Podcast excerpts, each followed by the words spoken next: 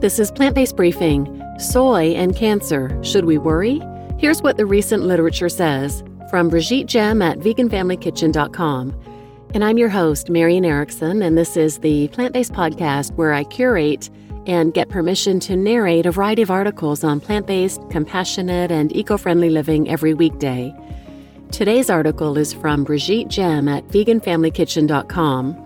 She offers delicious whole food plant based weekly meal plans to make meal planning and batch cooking easier. Her meal plans are delicious, healthy, and easy. They're really well thought out. She also does a lot of work and creates a lot of content around positive mindset in the kitchen and positive flow as well. I highly recommend following her. So now let's get to today's plant based briefing. Soy and Cancer Should We Worry? Here's what the recent literature says by Brigitte Gemme at veganfamilykitchen.com. When a client says, I'm concerned about including soy products in my plant based diet because of the cancer risk, this is the information that I can provide them. In short, no, you should not avoid eating soy for fear of increasing your cancer risk. Quite the opposite.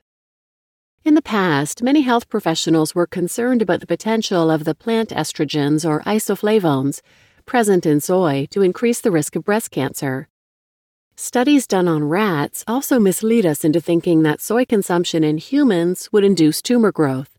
Thankfully, we now know that isoflavones interact with human estrogen receptors in different ways than actual human estrogen, and that rodents and humans process soy isoflavones differently. We also know that regularly consuming soy products like edamame, tofu, and soy milk is not associated with a greater cancer risk. In fact, soy likely contributes to the prevention of various cancers and reduces the odds of recurrence. Soy and breast cancer. The impact of soy consumption on the incidence of breast cancer has been one of the most studied. In their systematic review and meta analysis of 75 prospective studies examining the connection between various foods and breast cancer risk, Kazemi and colleagues identified seven studies with data on soy consumption for 4,055 breast cancer cases. The authors state that soybean consumption was associated with a 3.5% reduction in breast cancer risk. They note that this finding is consistent with those of other related studies. However, the number of studies they worked with remained small and did not allow to differentiate between types of soy or women's life stages, pre or postmenopausal. Specific soy foods have also been studied. In a 2020 study by Fraser and colleagues based on the Adventist Health Study 2 cohort, 52,795 females aged 30 and older, the health outcomes of women were contrasted based on their dairy or soy milk consumption. The benefit of the Adventist Health Study 2 cohort is that it includes a critical mass of participants who do not consume dairy at all, as well as many who consume more soy foods than the average American. They were able to individually control for soy or dairy consumption. The study found no clear association between soy milk and breast cancer, but a higher risk of breast cancer in participants consuming the most dairy milk compared to those consuming the least. One downside of this study is that milk consumption was only measured once at baseline, and participants may have changed their diet through the years. For those reasons, the authors note that the causality between dairy milk consumption and breast cancer needs to be considered, but cannot be proven by their study alone. Soy and other cancers. Soy consumption also decreases the risk of prostate cancer. Based on a systematic review and meta analysis of 30 studies totaling over 250,000 individuals from Asia, North America, and Europe by Applegate and colleagues. Among other findings, the authors calculated a 35% reduction of the risk of prostate cancer in those consuming more unfermented soy foods. However, the authors note that not all studies included in their meta analysis took all confounding factors into consideration, and that some of the study's data could be inconsistent due to deficient participant recall. Eating non fermented soy products may also decrease your risk of gastric cancer, though fermented soy products like tempeh were found to be associated with a higher risk.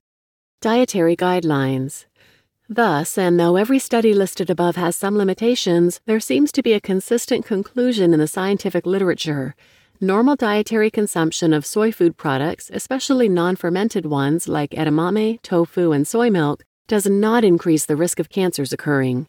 Accordingly, the 2020 Diet and Physical Activity Guideline from the American Cancer Society encourages soy food consumption as, quote, Soy and foods derived from soy are an excellent source of protein and thus provide a healthier alternative to meat, unquote. The American Cancer Society, however, recommends avoiding soy based supplements as they may be associated with higher cancer risks for certain women. What about soy allergy? You should know, however, that soy is considered a priority allergen according to Health Canada 2018. If you consume soy products like soy milk, tofu, edamame, vegan meats made with soy protein, and start experiencing a skin reaction, tingling, especially near your mouth, abdominal symptoms, or signs of anaphylaxis, you should get medical attention. However, an expert committee from the Food and Agriculture Organization of the United Nations is recommending that soy be moved to the B list of allergens, as it impacts a very small number of people globally and generally causes mild symptoms only. Aside from being very nutritious, soy can be made into many delicious dishes and seasoned in a myriad of ways, so we would be foolish to go without. Plan to enjoy some soy foods every week because it's so nutritious, delicious, and easy to prepare, I make sure to include some tofu or other soy products, especially edamame, in the vegan meal plans every week. You just listened to Soy and Cancer Should We Worry? Here's what the recent literature says from Brigitte Gemme at veganfamilykitchen.com, and I'm your host, Marian Erickson. And it really is a shame that many doctors aren't up on the latest research, and I personally know someone whose doctor tells her to avoid soy so she doesn't have a recurrence of breast cancer, when the exact opposite is true. If you are interested in other episodes on soy, check out episode 36 from Physicians Committee for Responsible Medicine called Soy and Health, 190 from Switch for Good called Five Facts About Soy Milk, and 191 from Nutrition Facts is Soy Healthy for Breast Cancer Survivors and episode 309 from Physicians Committee called Fighting Hot Flashes with Diet. And guess what the key ingredient is? Soy.